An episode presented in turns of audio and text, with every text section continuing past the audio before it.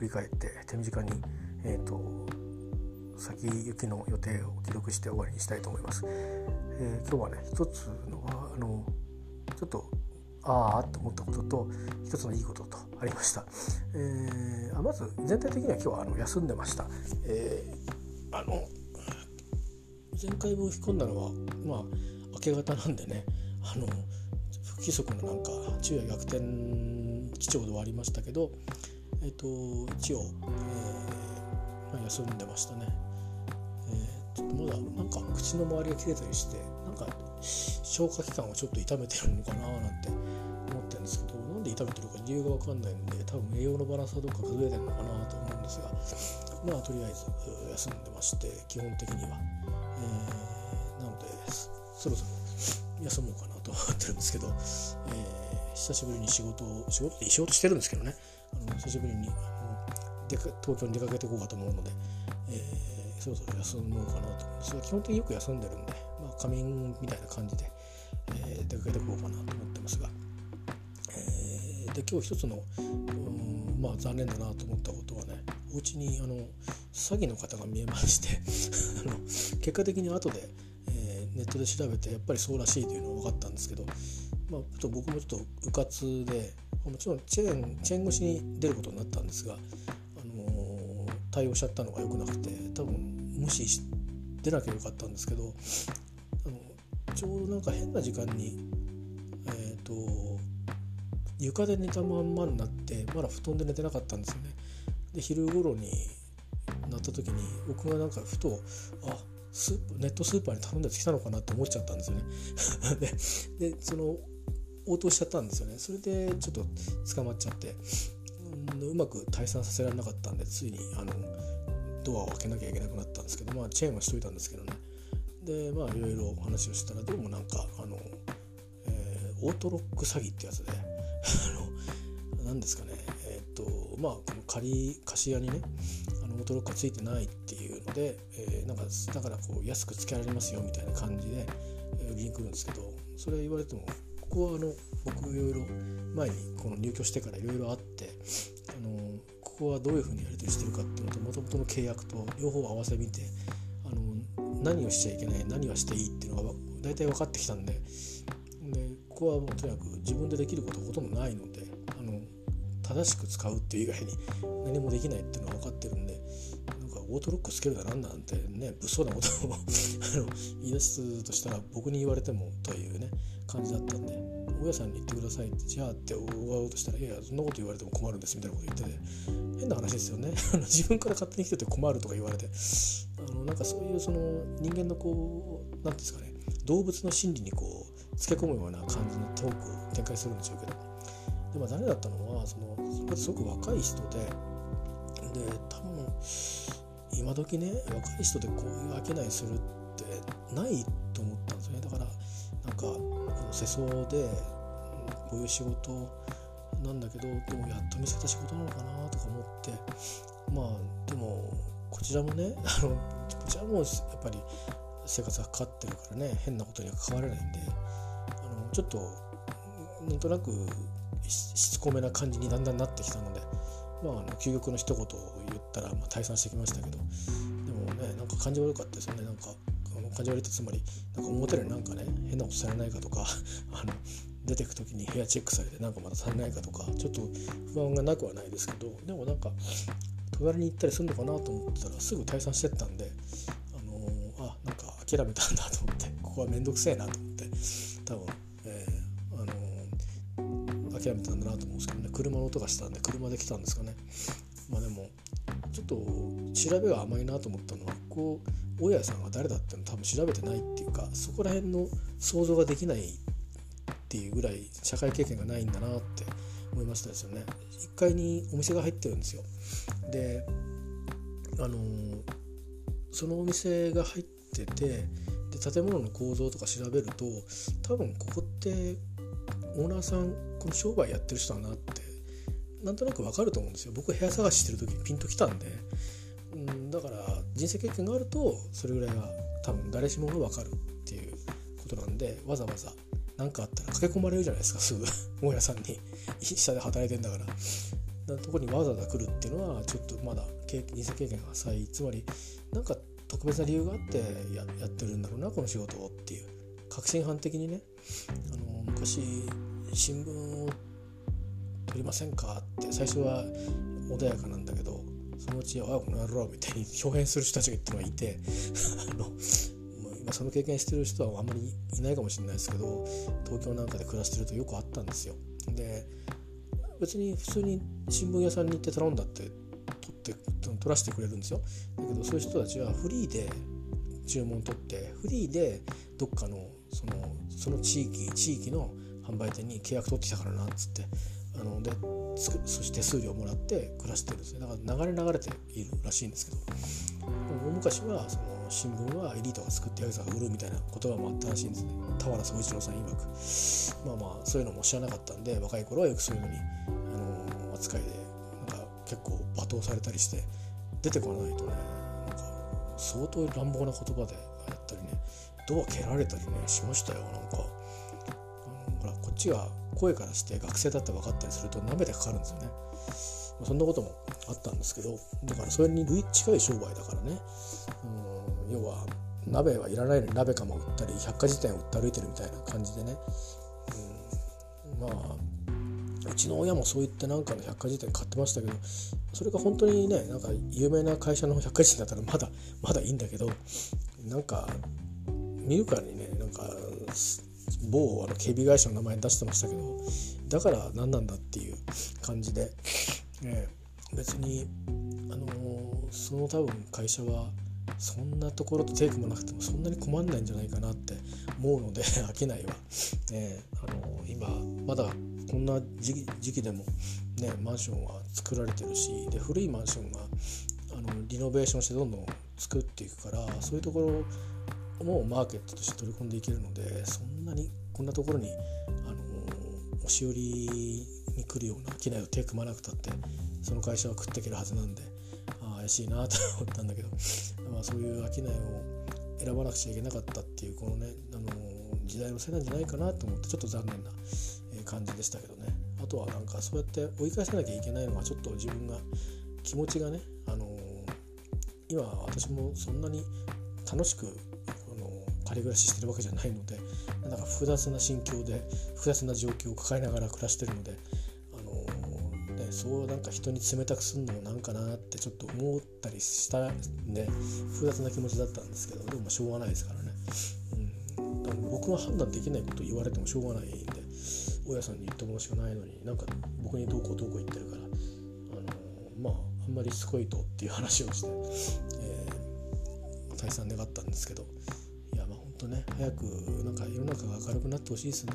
うん、そんな感じですね。で、えー、もう一個はあの今日はですね一つまあ、かったなと思ったのは良かったなっていうか自分のちっちゃな ちっちゃな喜びなんですけど、あのー、昨日安く買ったパンがあって今日期限なんですけど意外とでも柔らかかったんで、あのー、他、あのー、ピシッとこうなんか密閉してあるタイプだったんで、あのまあみんなそうだろうと思うんだけど、えー、まあ最初サンドイッチ作ろうかななんて思ってて。でこの間買ってきたあのねなんか朝どりが昨日取ったかみたいな。新鮮な野菜ですよ。その代わり形が悪いものもありますけどお安くいた買えますよみたいなコーナーがあるスーパーね。どっか忘れちゃったんでちょっとまた行きたいんですけどそこの野菜がねきゅうりとトマトなんだけどやっけにうまくてなんでもうサンドイッチと思ってピンときてでサンドイッチ作りましてね、えーそれはうまかったんですよ、えー、美味しかったです。それだけなんですけど。あの、まあ、言ってみればバラバラに食べても同じだと思うんですけど一緒に食べることのなんかちょっとねあこれって豊かな行為だったんだっていうのになんか気づきましたね。えー、あので、まあ、しかも野菜が美味しいっていうのがやっぱりあのありがたいことだなとつくづく思いましたでパンも今日までの期限だから多分いつから売り出したか分からないんですけどまあ多分2日とか3日ですよねあれパンってねだからそんな別に切りたてとか焼きたての切りたてってわけじゃないと思うんですけど、まあ、焼いたのはいつだろうみたいなね感じで、まあ、56日前なんじゃないかっていう感じなんですけどでもね別に2,000円もするパンではないですよ。たかだか100円程度のパンなんですけど安売りになってとってもね美味しくいただきましたですよ。えー、あのー、私あのまあねなんか日本のホテルの食べ放題とかとか海外の、えーまあ、ホテルのアフタヌーンティーとかなんかとある有名百貨店みたいな感じのところのアフタヌーンティーとか行ったことありますけどでそこでまあまあ上等なねサンドイッチをあの散々頂いてますけどそれも大変に美味しかったですけどねそれはまた異国のねあの地の食べ物異国の地の野菜、えー、それを使ってるんでまた異質なんですよね。日本のその普通の日常のまあなんなら駅の売店とかコンビニでねサンドイッチなんていくらでも買えるじゃないですか。で買っちゃえば買ったらそれはそれに美味しいものですけど、うん、家で、まあ、あるものでこうちゃちゃっと作って食べたのが意外に美味しくて、ちょっと豊かな気持ちになりましたね。これはありだなと思って、まあ、これから、うん、ちょっといろんな食事制限みたいなものがこうあるとしてもまあ野菜ちょっとこうある栄養素に気をつけなきゃいけないんですけど、うん、でもあの野菜を食べること自体は悪くはないはずなんですねだからあこうやってサンドイッチにしてで量もコントロールできるじゃないですか。今日はちょっと多めに食べちゃったんですけどがっつり食べたんですけど 野菜ばっかりね、えー、でもまあ今日の量の半分にするとかあるいは半分をまたさらに作ってえっ、ー、と何て言うのかな。あのまあ、次の日までね、うん、置いとくと多分ちょっとあの自分で作る時はなんかあの保存料みたいなのとか使わないからまあ多分一日の中で食べなきゃいけないかもしれないですけどね、うん、だけどまあちょっと何か工夫をして、えー、あのー、消費しきるように一日の中で分けて食べるとかいろいろやりようはあるのかなって思って、えー、あのー、まああとはあれですよね、そのもともとこうパン自体をあの切ってあの保存しといて、ね、であの、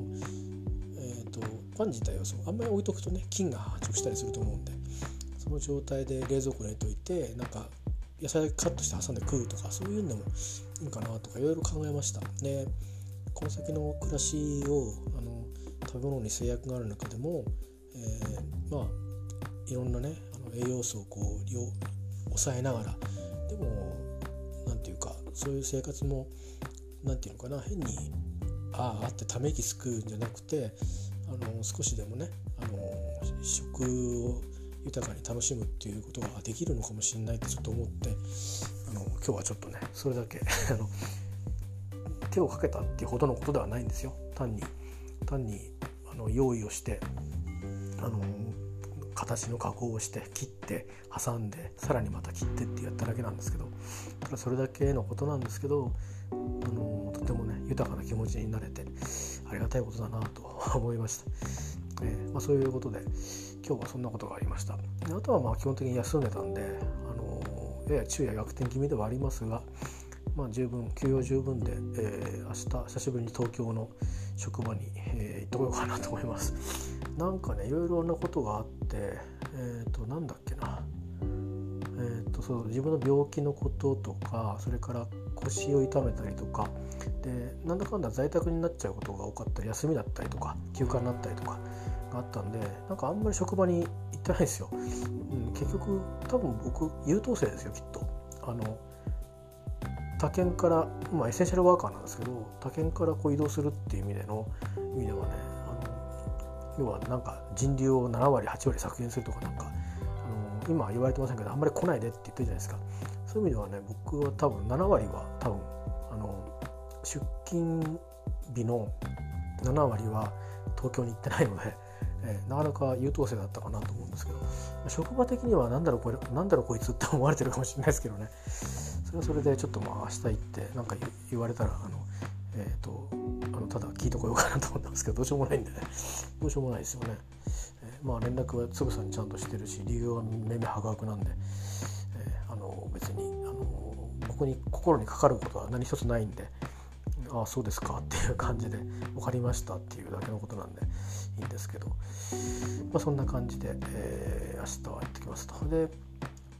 まあ4月最後の日なんでねで5月に入るとすぐまあみんな我慢のゴールデンウィークとか言ってますけど私は運命のゴールデンウィークなんですよ。え、ー、と5月の突破のでねあの大学病院に行きまして、のどうなんだろうな分かんないんですよどうなるか分かんないんですけどまあ病気のことについてあの主治医と話をしていきます。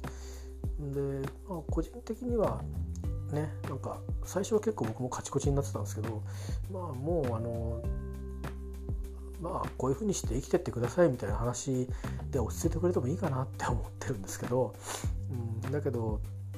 まああの白黒つけはっきりつけましょうどうですか？って言われたらまあつけましょうというつもりで、まあ、僕がどういう反応するかは一応まあ心の準備がしてあるんですけどでもなんかねやっぱりあんまりそういう、うん、肉体的な大病はあんまりしたことがないので慣れてないからちょっとこう自分でも実はね正直勝手が分かんないんですよ。だから不安なんですね。なんですがそれが5月の突破になるので本当はこの間決めてたはずなんですけどこう2週間半ぐらいこう答え先送りになっちゃったんでこのふわふわした気持ちはあんまり良くないんでねちょっと一旦あの丸を打っていきたいなと思いますんで丸を打ってほしいなと先生にねお願いをしてこようかなと思っているのでそれが5月の突破にあるから、まあ、元から僕なんかゴールデンウィークはもうあのあれですよ緊急事態宣言出ようが出まいがどのみちあのもう多分チーンとした生活をするのに入ることは間違いないんでどっちに転んでもだからあのあまり期待はしてなかったんですけど、えー、まあ緊急事態宣言の中お医者さんに行くので、まあ、何か治療の方針が出たにしてもですねうんどうなんだろう多分その治療の治療過料まあ何かするってことに対して、えー、いろんな制限がかかると思うんですよ。あの本当だったらじゃあ来月からね処置しましょうって5月中に処置しましょうってできるところがちょっと今はっきり言えないからまた改めて っていうことになったりうん8月からとかって言ってまたこのなんかこの中途半端な期間がぐーっと伸びるみたいなことになるのかななんてちょっとね予想をしてたりして予想ですよ、うん、あの素人の予想なんで適当なもんですけどそういうのでこうちょっとなんか落ち着かない感じですねやっぱり、えー、まあでもしょうがないですねあのこういう状況は当面続くのでおそらく来年ぐらいまで続くと思うんですよね最低でも。あのみんながワクチン打つのは当たり前でこんな副作用出ちゃうから注意しようねってのをみんなでこうシェアされて当たり前になっていくような感じになってきたきて初めてあのいろんなことが普通にこういう状況でも普通にもうやっていこうっていうふうにみんな腹が決まると思うんですよね。それまではやっぱりこう何何者なんだとかで今ねいろんなその新型コロナウイルスもどこどこ株とかどこどこの変異種とかいろいろ言って新しいのが出てくるたびにそれはもし入ってきたらあの怖いぞっていう話が出てくるし実際にやっぱ入ってきちゃうわけですよね。で実際にもう入ってきてるんですね。今もうイギリスとはブラジルだなんとかっていうんじゃないですね。今もうインドとかっていう話が出てきててインドでは毎日30万人の人が感染するっていうちょっとびっくりしちゃうんですけどまあまあとはいってイギリスも1日6万人って時があったんでまあ1週間分っていうんですかね分かんないですけどうんまあもちろんそのあと死者が多いのはどうしてもやっぱりその人口がもともと多いですからねインドは。であとは医療機関のそのやっぱりキャパみたいなものもあるし、まああとはベースのそのいろんな衛生やら何やらっていう違いもあるしから気候の違いもあるしとかもろもろね日本とイコールに比べられないと思うんですけどヨーロッパともイコールに比べられないやっぱり土地土地それぞれの特性があるんで一概に言えないんですがいずれにしてもそこの人たちで流行ってる変異種っていうのはまたこれがイギリスどころじゃなくてあのどうやらなんかですねあのワクチンのそういうなんていうかねあのかその免疫のに対してバシンとぶち当たってやられちゃうみたいなのをうまくかわすようななんかねその変異をしてるらしいんですよ。多分ああるところの遺伝子配列がそういうその免疫系に対してビビッドに反応する遺伝子がきっといたんだと思うんですけどそれが多分まあ弱くなってるかあの配列が変わったことによって、えーと免疫系の人たちが戦いに行った時に効かないっていうそこパンチしても効かないよへえみたいな感じになったと思うんですよね。そのせいでどんどん感染するしそれがどんどん移っていくっていうことらしいんですよね。まあこれ報道機関のあの解説を今すごくざっくり言ったんですけど、えー、そういうのもあるじゃないですか。だからこれからそういう変化にも僕たちは突入していくんですよね。でまだワクチンさえ打ててないわけですよ。あの最初に見つかった株に対してできたワクチンに対して、えー、まあ、株に対してっていうかあの構造が違うらしいんですよね。その生ワクチンみたいにインフルエンザの生ワクチンみたいな感じの無毒化した生ワクチンみたいにこういう形が流行るかもしんないぞっていう当てて培養したものをこう打つわけじゃなくてあのそういう遺伝子っていうの細胞が増えていく時のあの増やせっていうその命令する、まあ、RNA なんかをそれを阻止するような形のワクチンらしいので、えー、私も詳しくはないんですが大体そんなことらしいのでだからその変異種があってもある程度までは効くらしいんですよ。ゼロじゃないらしいんですね。だからインド種に対しても、まあ、作ったメーカーの人はメーカーっていうか関わったあとベンチャーベンチャーの会社が関わってるらしいんですけどそこの CEO はインドインド変異種でも、えー、効くと自信を見せてると報道されてましたけどまあ効くっていうのはつまり0%じゃないよってことなんでで、まあ、言ってみれば少しでも効けばその少しから少しは重症化を抑えるあの可能性が出て残ってるってことなんでまあ別に悪いことではないただやっぱり注意をしなくちゃいけないでしょうね。あのかかった時にあのみんながみんな防げるっていうものがもし何かあったとしたらそれに比べたらあの1回はやっぱり弱くてもかかっちゃうとかっていうリスクが高まるところですからましてや、ね、かかりやすい重症化しやすいっていうことであればあのかかったら大変だぞってことなんでやっぱりかかるかもしんないけどやっぱりこう予防はもっともっとあのね、見直しながらねなんか慣れてくるとやっぱりちょっと手抜きみたいなのするじゃないですか。そういうのをやっぱりこう地道にやるとか、うん、だから何か新しい、ね、あの知識っていうかあの信用できる知識が出てきたらそれで言うことを聞いてみるとかね、えー、そんな感じで。やらなきゃいけないっていう中で、えー、でもまあ僕は僕で授業のあの治療もしくはその持病を悪くしないための生活をしていく中で、まあ、やっぱり免疫が弱りがちにもなると思うんですよねやっぱりだからすごく難しいなと思ってるんですけど、えー、まあでも難しいなと思ってるけどまあしないわけにはいかないので、えー、つまりこれもし戦争があってまあ、体験してないんですごく無責任な仮説で可能過程になりますけど空襲があるからっつって生きることをやめられるかっつったら人間はそう簡単にはやめないんですよね。なんでこんな風になったんだろうって泣きながらもやっぱり命をつないでいくっていうのがどうやら人間なんだなって最近当たり前のことなんですけど、うん、そんなことを思うことが多くて。だからまあそれに比べたらね別に、うん、あのちゃんとかかったならかかったっていうふうにしてカウントしてくれる人が世の中にいるまだ世界に生きてるので、えー、これはこれでありがたいことだなと思うしそんなに悲観する必要はないんだろうと思うし過剰に怖がる必要もないんだろうなと思うんでただまあ注意はするっていう意味のね意味であのあのちゃんとそのできることはあのやりましょうっていう感じですかね。やっぱりそれぞれにねあの経済状況とかもみんな違うんでそうそうそうアルコール消毒のアルコールもねそうそう買えるかとか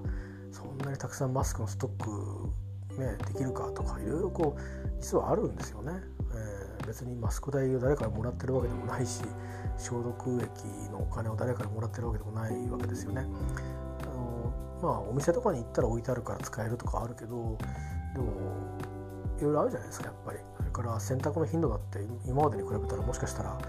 ねあの当たり前に毎日洗濯したうちはいいけど、うん、そうじゃなかったら僕なんか今一人で暮らしてると毎日はさすがに洗濯しませんからね。ただ外から帰ってきたらでも洗濯するっていうのはこのコロナがあるからでそういうようなことでやっぱりちょっとしたことにあの別に何十円何百円かもしれないですけど負担はゼロではないんでね。だけどそれであっても何を優先するかですよね。だからやっぱり命の方が大事だなと思ったらうん人も移したくないしかかっちゃいけないなってまあ思うのでかかった時はかかったで素直にやっぱり治療するしかないと思うんですよ。今ではやっぱりなんか差別っていうのはなんかなくならないみたいですけどでもしょうがないじゃないですか。かかっちゃったらね。うん。とかかかるって当たり前ぐらいな感じだと思うんですよ。こんだけ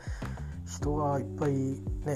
いてで人がいっぱいいなくたって映るわけですからねこれ。あのなんで映ったんだろうって分かんない感じで映っちゃうわけでしょうがないですよね。病気なんですから。だからあのそういうこともあるんで、え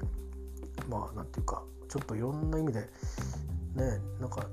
ネガティブな状況でネガティブなものにを自分で受け止めていってまあ病気自体はね自分も全く責任がないわけじゃないんで、えー、あの新型コロナウイルスはまた違うけど自分の持病は全く自分に責任がないわけじゃないので自分がねあのちゃんと向き合わなきゃいけないなと思うんですけどでそのただ環境がねあのなんでこんな時期にっていうのはあるんだけど、まあ、それはそれでしょうがないですよね。そういう定めだったと思うしかないんで。まあこうやってここでこう喋って少し不安感を あの軽くしてるっていう、まあ、ところではありますけどもね、まあ、そんな感じで4月を終えて5月に向かっていきます。明日はまあちょっといろいろ手続き系があったり、えー、と打ち合わせ出たりして多分えっ、ー、とサクッと上がっていきたいなと思うんですよね。あさって追加検査あるから変にストレスとかかかったりするとなんか、ね、あまり良くないし夜夜あの変に寝れなかったりしても良くないんであんまりあ早い時間帯じゃないんでいいんですけどね。普通に起きればあの間に合うし、えー、時間で、えー、時間から検査なんで別にいいんですけど。でもまあちょっと遅れちゃうと早めの方がいいかなと思ってて。少しだけね少しだけ早めに行って検査は40分ぐらいで結果が出るらしいんですけどでもね大学病院とかになるとねやっぱりそうは言っても40分って言ったのが90分かかったら診察が遅れて先生の枠がこう限られてるんでまあ相談する時間がまた繰り延べになっちゃったりすると 嫌なのでね、えー、そんな意味で、えー、ちょっと気にはしてるんで明日はなるべく早く帰ってきたいなと思ってます。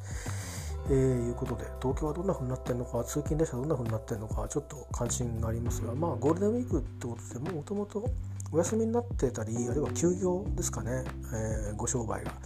そういう方が多いんだろうなと思うので多分空いてるのかなと思ってますけど、えー、ちょっとまた行った様子なんかもね後々、え、レポートできればと思います。えー、いうことで一人しゃべりにお付き合いいただいてありがとうございました。えー、どうか皆さんが、あの、皆さんのお友達ご家族大事な人たち、えー、ですねそれから遠く離れたあ、まあえー、ご親戚ご家族お友達皆さんが健康であることをあの心から、え、願っております。私も健康で、えーね、可能な限り健康でいたいなと思います。えー、大変なねあの事態がこれまだまだ続くと思うんですけど、えー、ま